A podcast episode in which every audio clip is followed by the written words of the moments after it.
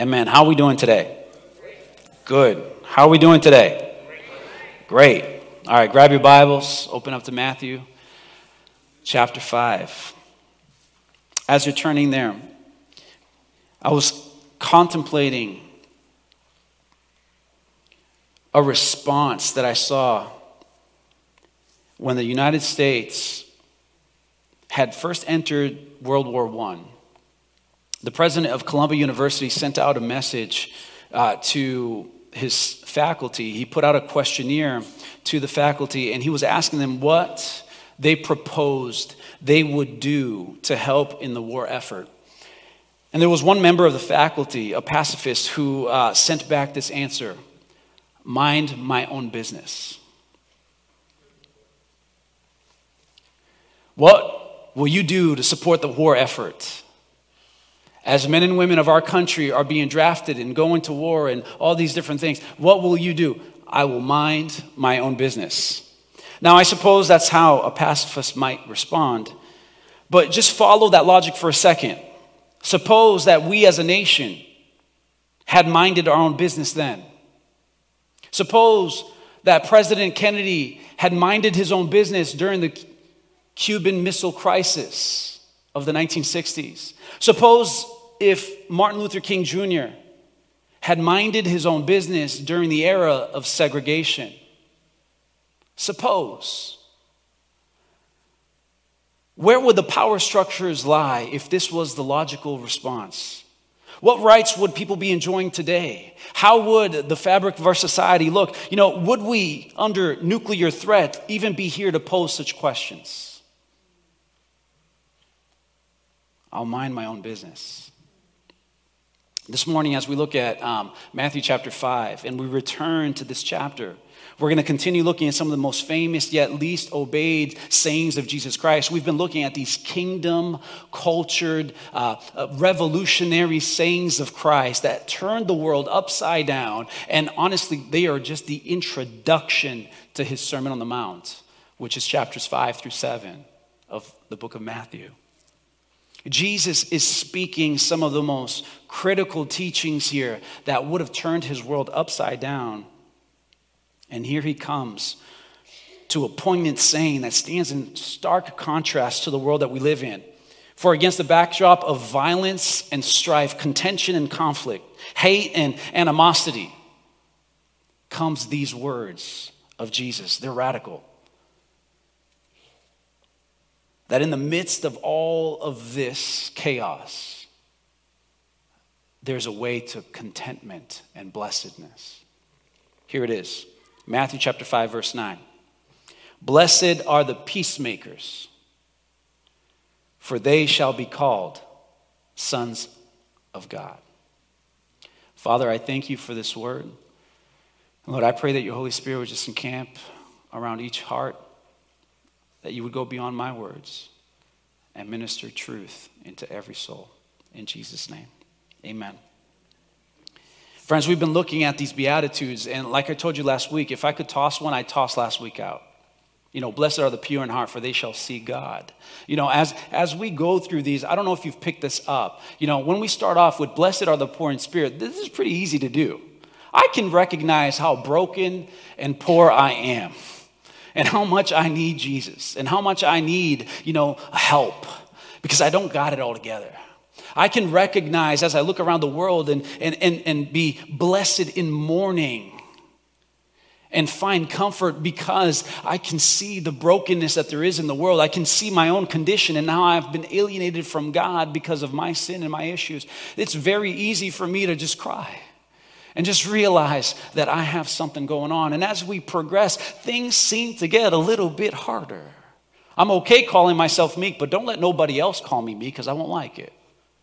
And as we move forward, you know, thirsting and hungering uh, for righteousness, as we move forward, as, you know, um, doing all these different things that Jesus has called us to, hungering, showing mercy, it starts building and getting harder and harder. And now he shows up and he says, All right, blessed are the peacekeepers. I can imagine in that mountaintop, on that hillside where Jesus is preaching this as you know there are men and women gathered all around the crowds are there. There are within that crowd you know jews there are gentiles there are people who are you know uh, the roman occupiers are there. There are zealots those who are passionate to actually take back the kingdom of israel from the romans through violence and militarism. There's all this stuff and here comes jesus saying hey in the world that is filled with war as they look back, uh, if you go back to the book of Malachi, which is the, the last chapter, uh, the last book in the Old Testament, between Malachi and Matthew, there are 400 years where there seems to be no revelation from God. It's the silent era. And in this period of time, there's been wars and wars waged over this tiny little land called Israel. And there's all these tensions. So I can imagine all these people hearing Jesus in this moment and they're saying, Excuse me? Look around, Jesus. There's occupiers. There's been wars. There's animosity. There's those who elevate themselves above others and, and lord over other people. And there is no peace about their attitude and actions. And yet you're calling them the sons of God. So let's, let's unpack this this morning. Because just as shocking as it was then, it's shocking to us today. And we'll get into that in just a bit. Blessed are the peacemakers, for they shall be called the sons of God. What, what is a peacemaker? What, what is he getting at? What is Jesus trying to get at? I want us to look at a couple of questions, and this is the first of them. First of all, let me just get this out of the way. What, what it's not. What Jesus is not speaking to this crowd, and then by extension to us, is that he's not saying, notice, He's not saying, Blessed are the easygoing. You know any easygoing folks? They're so blessed, aren't they? He's not saying, Blessed are the easygoing who will do anything to avoid trouble and conflict. He's not saying, Blessed are the appeasers who appear to be nice but have no principles. They just appease everybody and no one's happy. Blessed are the ones who gloss over problems, acting as if everything is all right. Is this what he's saying? Absolutely not. He says, Blessed are the peacemakers. You know, maybe when we appease, when we gloss over, when we just say, I'm going to be easygoing and not upset the apple cart, maybe we're, we're trying to be something entirely different than what Jesus is calling us to. Maybe we're trying to be peaceful or peacekeepers but that is not what he's asking. Maybe if we go down that road and that is our driving motivator, then we might subscribe to this idea of peace at all costs. And if you go into peace at all costs, if that's the ideal that we choose, then maybe we'll choose our concept of peace over what is true, over what is authentic, over what is healthy over what is tough conversations, over calling out sin for what it is, in a Jesus like manner, by the way. If peace at all costs is what we want, then maybe we leave room for a whole lot of other things other than the truth. So, what does Jesus say? Blessed are the peacemakers. Turn to your neighbor say, peacemakers. Turn to the other neighbor that you ignored and say, not peacekeeper. What is this? Easily, you can see that this is a compound word. And honestly, in the Bible, when you read this, this scripture, you'll, you'll notice that if you are a geek like you know I tend to be and go into the language, you'll see that in the Greek, this is the only time in all of the New Testament that the word is used, and it's used right here by Jesus. It's a compound word. It's not found anywhere else. But, but being a compound word, you got to break it down to its common words. We got peace and we got maker. What does it mean when he says peace?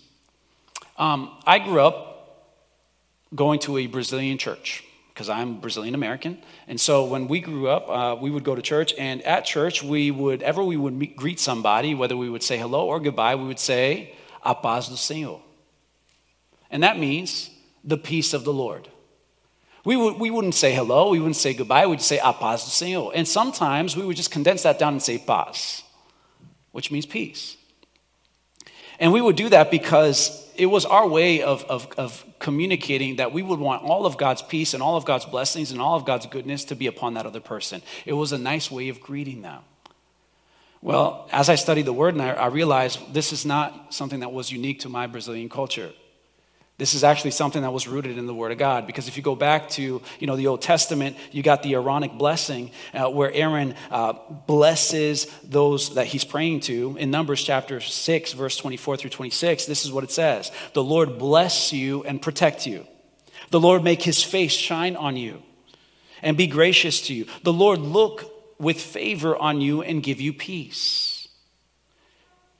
And this sentiment later got, you know, instead of saying all that, they would just say shalom. So by the time Jesus is on the scene, they're saying to each other shalom, and sometimes they will say shalom, shalom. Like, like, you know, that which is perfect, even more perfect. How can you make perfect more perfect? I don't know. But they would say shalom, shalom. And, and it was their way of saying, look, I'm wishing upon you. When a Jew would say this to somebody else, just like when we would say it in church, it's, I wish upon you the full presence, the full peace, the full prosperity, the full blessedness of God on you.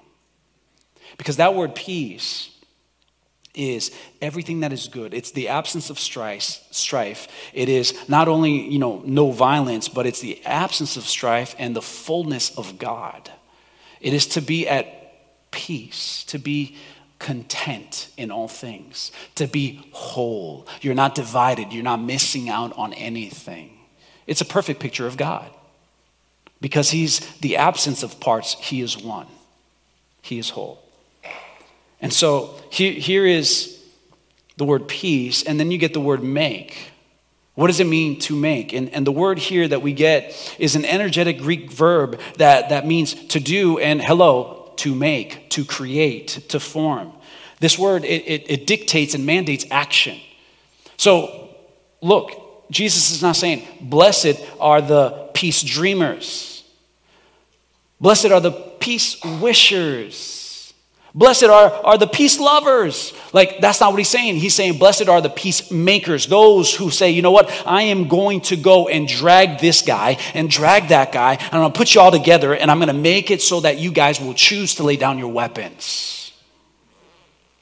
I'm not just going to wish this thing. No wonder the psalmist and Peter both said, they said this seek peace and pursue it. Psalms 34.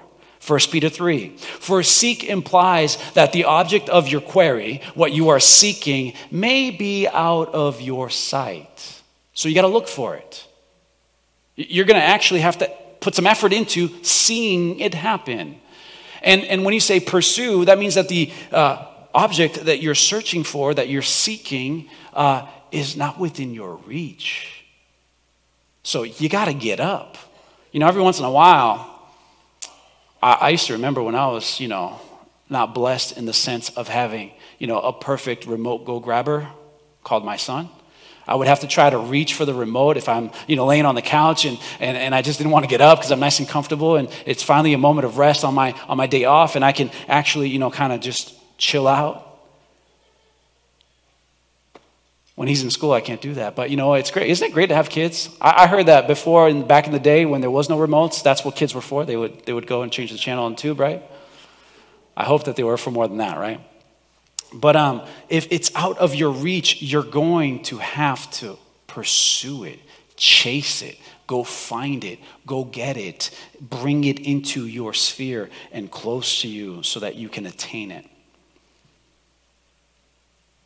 And isn't that an interesting thing. When Jesus said, Blessed are the peacemakers, those who will bring the wholeness of God, the fullness of God, the beauty of God to others. Isn't it interesting that the words seek and pursue are there? Because I've found, I don't know, maybe I'm like doing this wrong. I found that uh, peace is not automatic. And sometimes it takes a long time None of you here have ever fought with somebody for a long time or been at odds with somebody for a long time, right? Like, I'm the only one and I need y'all to pray for me. I found that this be the case. It's not often easy and it's not often quick, but yet Jesus calls us to peace. And so when we put it all together, we look at these two compound words. What is he saying? Peace and maker. Jesus is pointing us to a picture of a person who's engaged in the process of bringing all the beauty and all the blessedness of God upon another. He is talking about what William Barclay described in his commentary that they are people who produce right relationship in every sphere of life. That basically they are bridge builders bringing reconciliation. Blessed are the bridge builders who bring reconciliation. What a countercultural idea. Like in the midst of this group that Jesus is talking about, there are the zealots that are hanging out right there.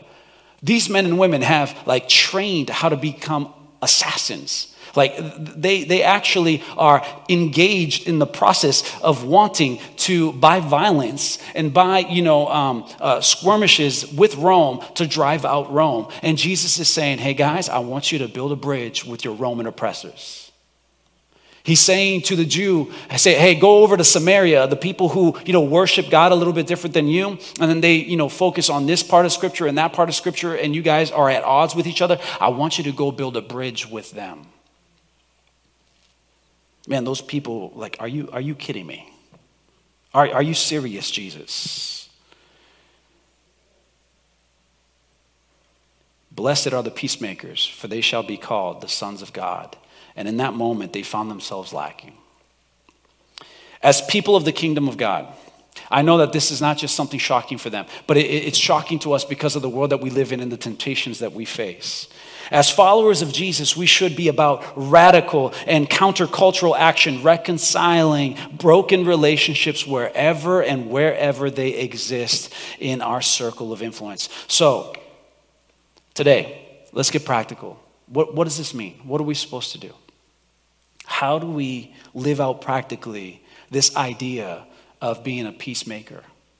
Well, first of all, I think that we're responsible to share with others how they can have peace with God. But we can't get there if we don't have it ourselves. See, if we bump into somebody, what is within us will overflow. If it, we can't give somebody something we don't have, right? You're, you're not able to share or speak or, or, or do and, and, fulfill something that you yourself have never experienced, you have never done. It, it's, not, it's not part of you, it's not you. Like you can't offer to people what you don't. Sometimes we try. Sometimes we try, but we try with borrowed authority, with borrowed, you know, influence, and it's not the same. One of the great truths of the Bible is that through Jesus Christ, we've been given peace with God. Amen? We want to share peace with others because God first made peace available to us. He's made peace with us. And let me show this in your Bibles. Go to Colossians chapter 1. It says this in Colossians chapter 1. Go over New Testament after Matthew. Mark, Luke, and John, keep going. After the book of Acts, you'll keep going. Uh, Paul is writing. Uh, he writes to the Colossians church and he says this For in him all the fullness of God was pleased to dwell and through him to reconcile to himself all things, whether on earth or in heaven, making peace by the blood of his cross. Why did God have to make peace by the blood of his cross? Because you and I were in disagreement with him. Mankind has been in opposition to God. Why? Because God is holy and He is just. He is holy and He is righteous. And we, by contrast, are unholy and unrighteous. We are not like God. We, we strive to be like God, but we are not like God. We are missing out on this. So we shake our fist at God, and it goes back all the way to the garden. When man decided that he knew better, enticed by the serpent, and, and went and disobeyed the Lord. And now, ever since, we have been shaking our fists at Him. And we are saying, we're going to do this our way in our time. We know better. We have it right. We got it all figured out. And we shake our fists because of our sin. And that puts us in rebellion against God, in enmity with Him.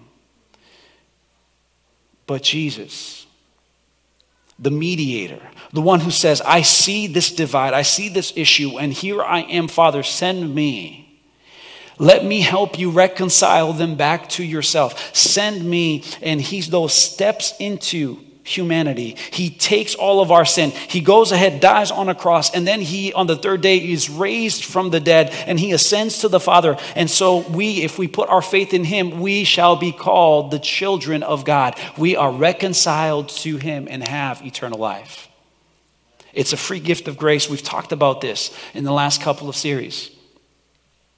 That Jesus Christ, he gave us the opportunity to have peace with God. That's why it says in Romans chapter 5 1, therefore, since we have been justified by faith, we have peace with God through our Lord Jesus Christ. Here's what that means for us today. If you've put your faith in Jesus, there is nothing between you and him. Amen. If you've put your faith in God, there is nothing that separates you from the love of the Father. There is nothing that keeps you in enmity with Him. Nothing. You already have peace. You can lay your head on a pillow and you can rest knowing that your eternity is secure and that God is for you passionately. Why? Because when He looks at you, He sees Christ. If, if you're here today and you're, or you're watching online and you have not yet had this opportunity to become a follower of Jesus or to say, Lord, I, I want you to make peace with God available to me. If you have not done that, then you know what? Today you can change that. And I would say today, please change that because otherwise you are at war with God. Otherwise, you are in enmity with him. And there is nothing that you can do in your own power, your own intellect, your own strength to change that. Nothing. All of our works, the Bible tells us, are like filthy rags. There is nothing that we can do that would ever be able to change that reality. We will be forever in division and strife with him.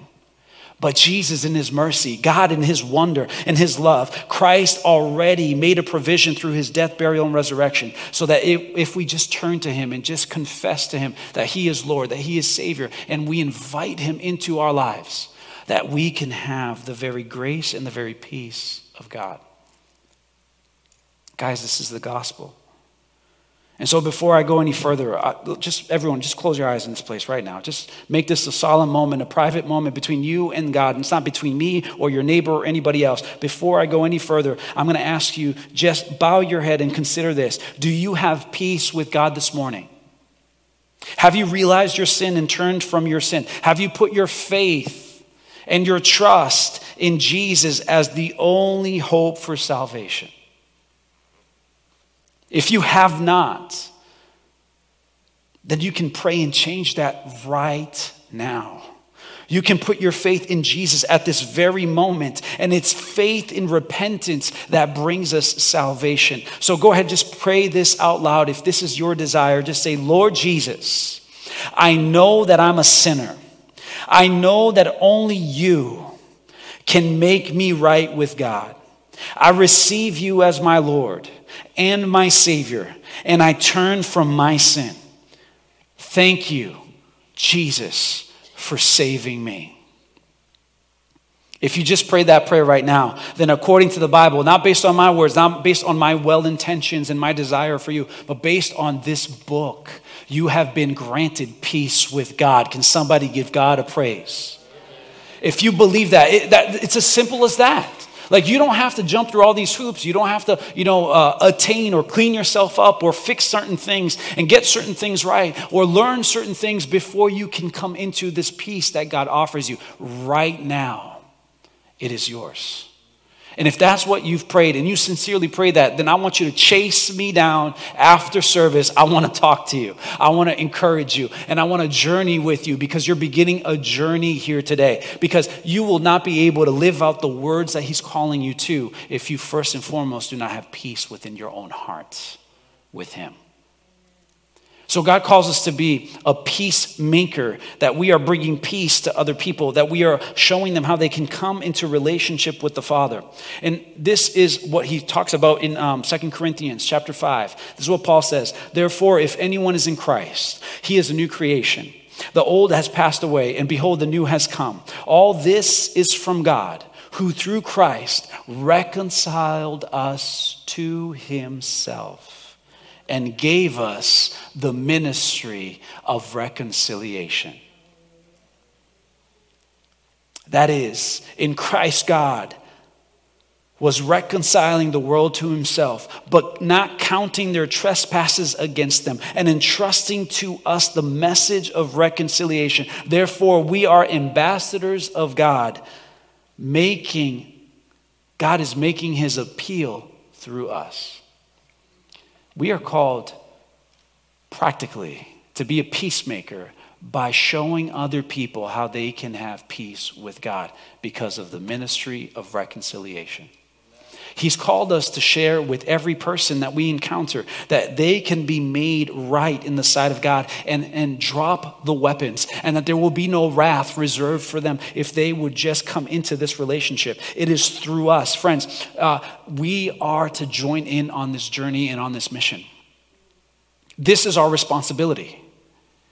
This is our responsibility at work, in our neighborhood, at home, in the marketplace, where we play, where we sleep. It's our mission in our home to, to speak the words of God and show people how they can be made at peace with God. See, if we are having more conversations with our neighbors about who they're voting for than we are having conversations about how they can be at peace with God, then we've got a problem. If we're having more conversations about how AI is going to take over the world and how, you know what, this, this transgender agenda is over overtaking the school system, and we're having all these conversations, and we are missing the conversations of the gospel, then, church, we are not engaged in peacemaking.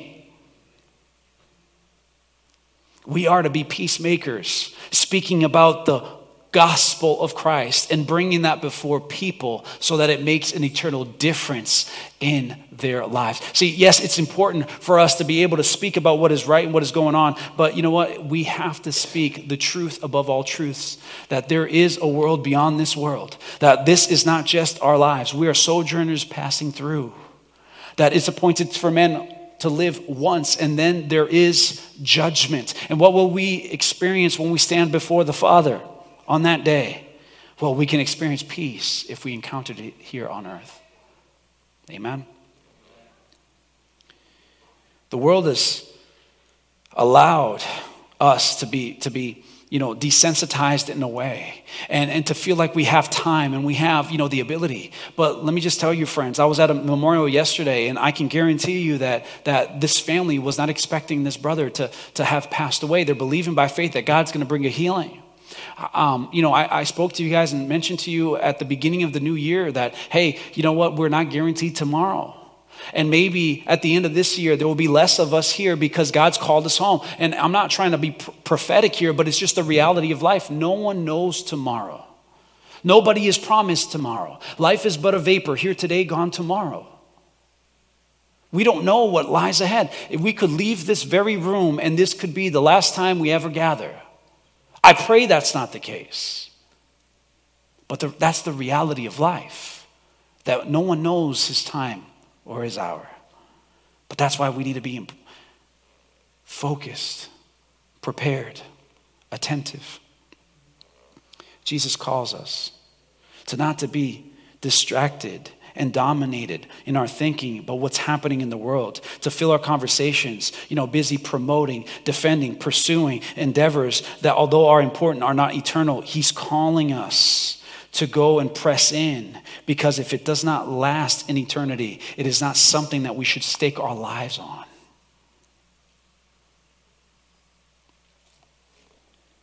What else? Blessed are the peacemakers for they shall be called sons of God. Practically, I'm responsible to pursue peace with my relationships with others. Hebrews 12, chapter, verse 14 says this Strive for peace with who? Everyone. Strive for peace with everyone, with all men, some of your Bibles say. It doesn't say strive for peace with those who speak like you. Strive for peace for those who look like you. Strive for peace for those who share the same culture as you, or vote the same way as you, or those who have the same hobbies as you. As you strive for peace with everyone. We're to strive for peace with every single person that comes before us. Our wives, our kids, our, our, you know, our children, our, our, our neighbors, our coworkers, our bosses, uh, the person who is delivering your mail, the person who is living next door and has their stuff encroaching on your lawn and all that good stuff, right? Like we are to live in peace and strive for it with all men. And notice that word strive. Strive. It implies this very important thing it's not automatic, and it may not always be possible. You may try your hardest and your darnest, and at the end of the day, you still may not have it. That's why in another scriptures it says, as long as it's up to you, as much as it is up to you, be in peace with all men. Because there are times when it is not possible.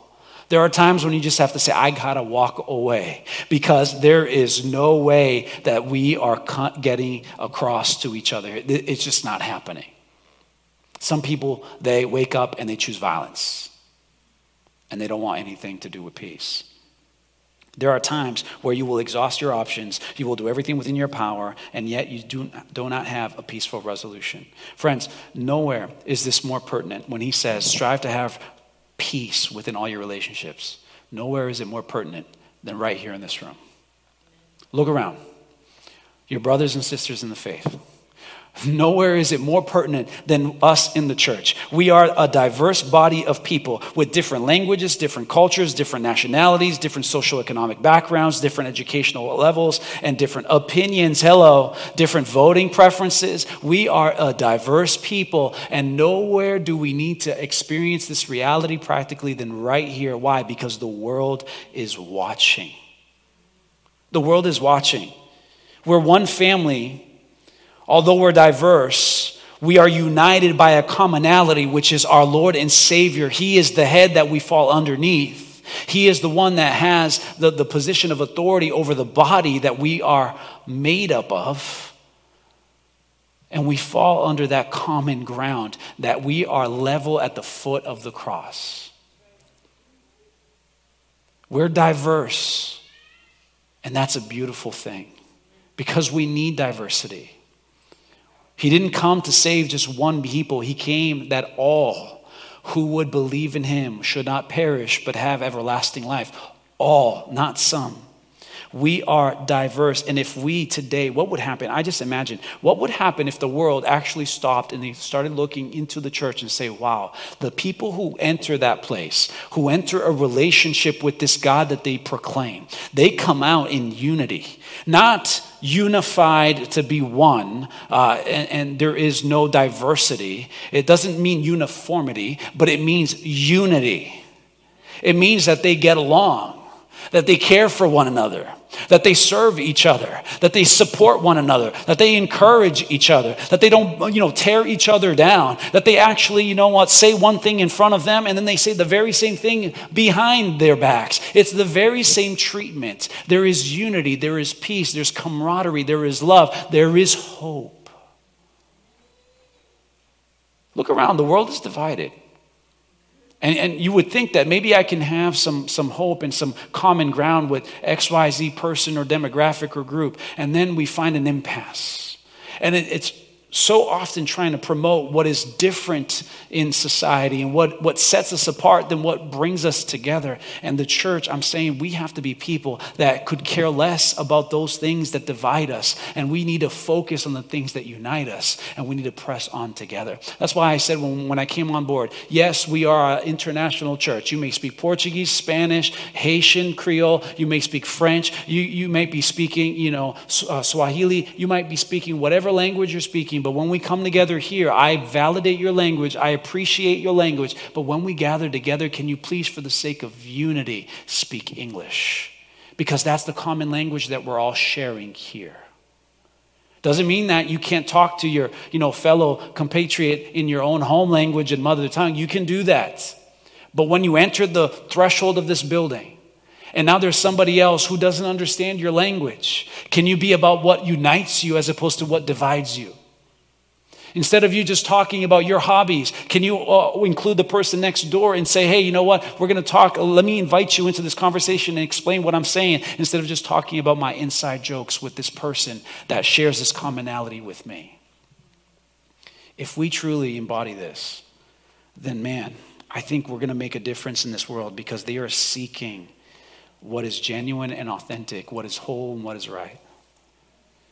The world would perk up and they would come warm themselves by our fire. Practically, I'm responsible to bringing the news of how people can have peace with God. I'm responsible to bring peace within my relationships. But honestly, this goes beyond my relationships, and I am responsible to seek and bring peace between others. If we look in the Bible, the ministry of reconciliation, the implication is, in the words of Jesus, that peacemakers are actively seeking to make the world around them better. They are trying to build bridges in every sphere of society. They're trying to br- build bridges in every relationship that they might encounter, in every situation, in every crisis, in every circumstance that they might come before. That they're trying to bring the ministry of reconciliation, which is not just limited to our church, not just limited to our tribe, not just limited to our family, not just limited to our jobs, but it's in the very world that we live. When I see brokenness as a citizen of the kingdom, I'm to follow the leadership of the Holy Spirit. And through much prayer, I need to bring reconciliation to the brokenness around me. I'm not saying that we, please don't get me wrong, we need to become, you know, busybody, nosy camels that are poking our noses in everyone's tent. That we need to, you know, insert ourselves into everyone's problem. That, that's not what I'm saying. But can you pray to God and say, Holy Spirit, I need your help, I need your wisdom, because I see an injustice here. Remember, blessed are the right, blessed are those who hunger and thirst for righteousness. Being a person who, you know what, sees sin and unrighteousness in the world around us, and we say, you know what, I'm going to be a kingdom builder, and I'm going to speak up over this issue. I'm going to come now and I'm going to bring peace into the circumstance. I'm going to bring the, the glory of God, the presence of God, the promises of God into this situation. I'm not going to just be a meddling Karen, and if your name is Karen, I'm sorry, but the internet has made a meme out of your name. It's not talking about you because you're a beautiful, wonderful person. Okay? But we're talking about having sensitivity and going and bringing peace into broken situations. Guys, we're not going to be able to do this if we don't have purity of heart first and foremost. That's why the Beatitudes build on one another. Last week, you're going to see God if you're pure in heart. This week, if you become a peacemaker, not only will you get to see God, but you get to be a son of God. And that is what I want to explore last as we wrap this up. That Jesus is calling us to a very practical mission, but he offers us a very real blessing that if we become peacemakers, there is something incredible reserved for us.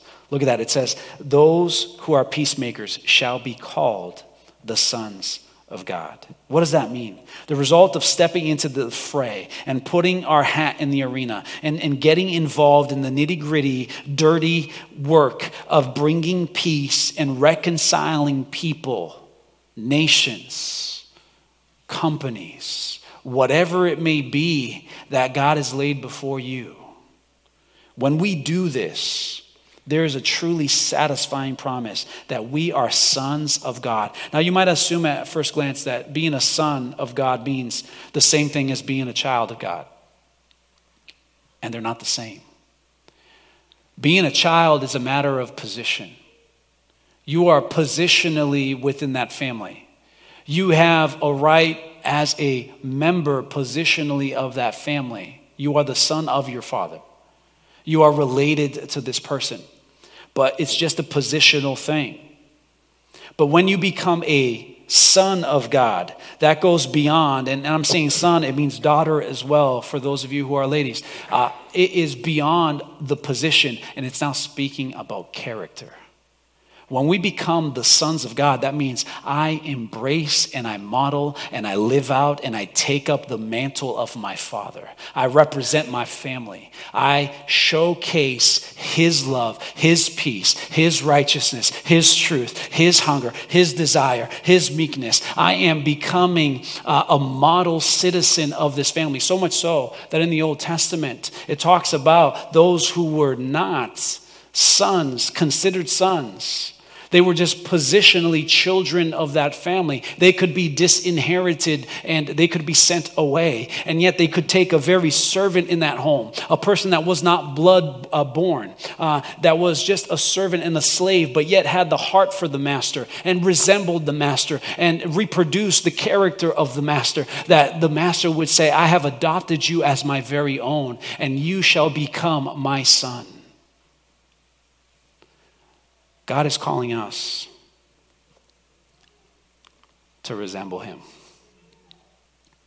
And in a day where we are more apt and prone to be offense champions, you know, we, you meet somebody and they start complaining about their day or telling you about this, you know, terrible injustice that they've suffered. How often, you know, do, do you see people just jumping on the bandwagon and saying, oh man, and they start promoting the offense and they start defending the cause of the offense as opposed to defending the cause of peacemaking. And they start saying, oh man, you are a victim. And they're promoting victimhood as opposed to overcoming. They're promoting, oh, you know what? Yeah, you were wronged, and this is broad. Oh, you know what? Oh, actually, I've been offended myself, and I'm not going to worry about this whole peacemaking thing because I have a grievance. You have hurt me. You've said something against me. I've taken offense. And we are falling down this rabbit hole because we open up our lips, we open up our mouths, and instead of sowing a, a word of, of, of peace, we're sowing discord. No wonder the Bible has a lot to say about our tongues and how we are to guard it because it's like a wildfire. A child of God resembles the Father, carries on the reputation of the Father, is the same as the Father, embraces the culture of the Father, while a child may just be related by blood. No wonder Jesus said to them, You guys are not the sons of Abraham, but I'll show you what it means to be a son of God. Friends, I'm going to invite you to stand. And I want us to contemplate very simply this morning as the Holy Spirit speaks to your heart. What is He asking you to do? Because in this world around you, I can guarantee you there is strife and there is conflict and there is trouble. My question is Are you actively seeking to reconcile people to God, to each other? Are you reconciling? Are you bringing the lost to His grace? Are you restoring neighbors back on speaking terms? Are you brokering unity within your family and between your neighbors? And between your colleagues.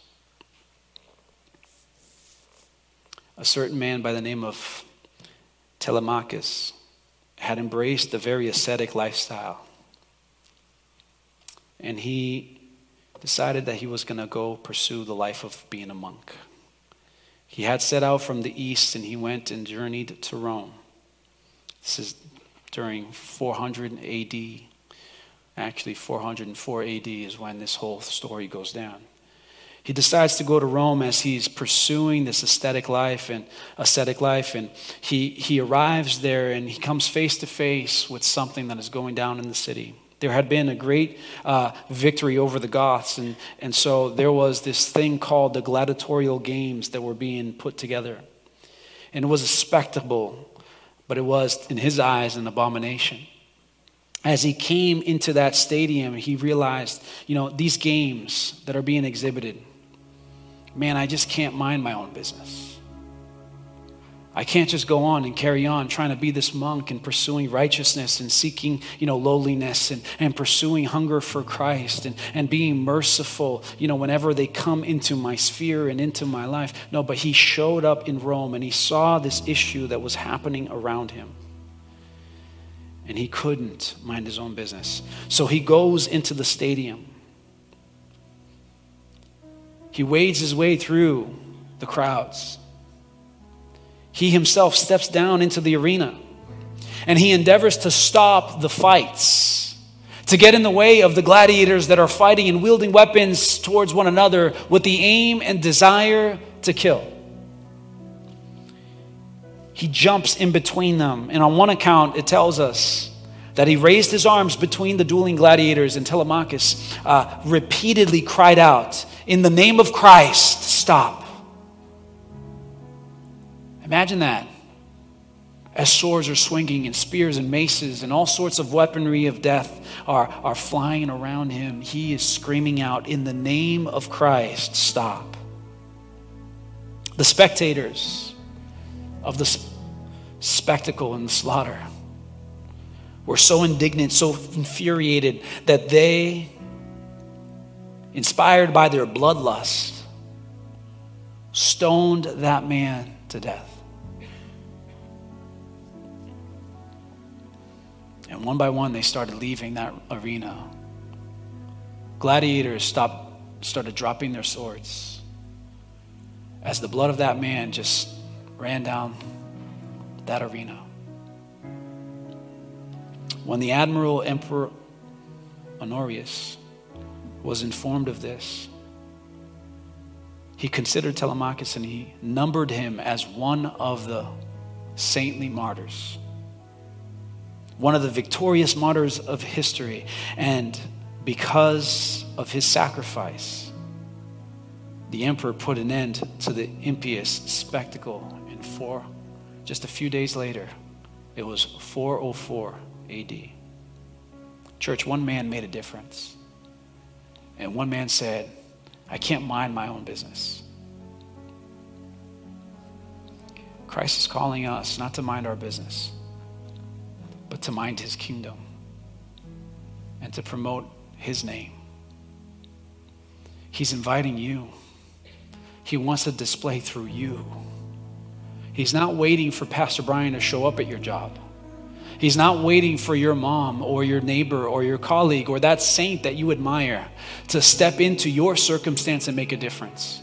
He's not waiting for, you know, somebody else outside of your industry without the knowledge and foresight and know-how that you experience that God has gifted you with to step up and make a difference and speak truth and life into the chaos, division, tension and violence that is within your world.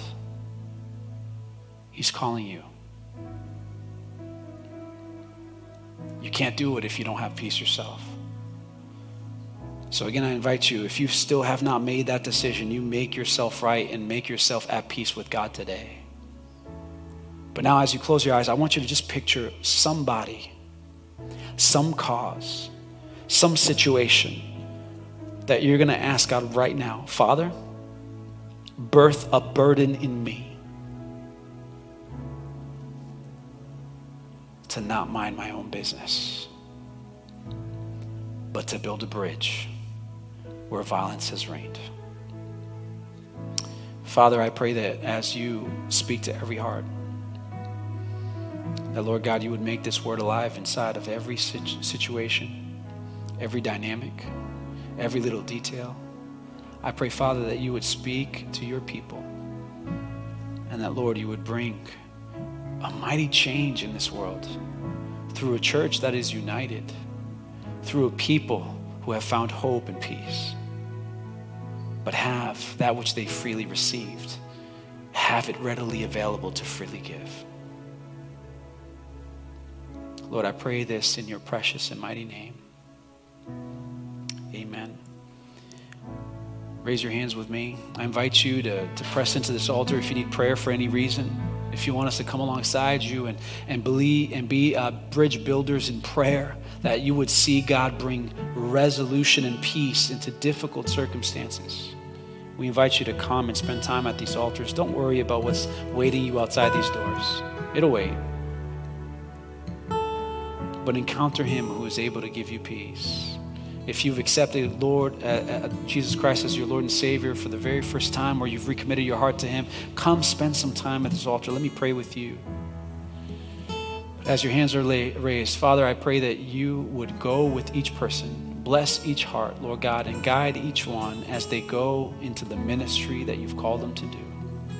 Reconcilers of your peace in Jesus' mighty name. God bless you.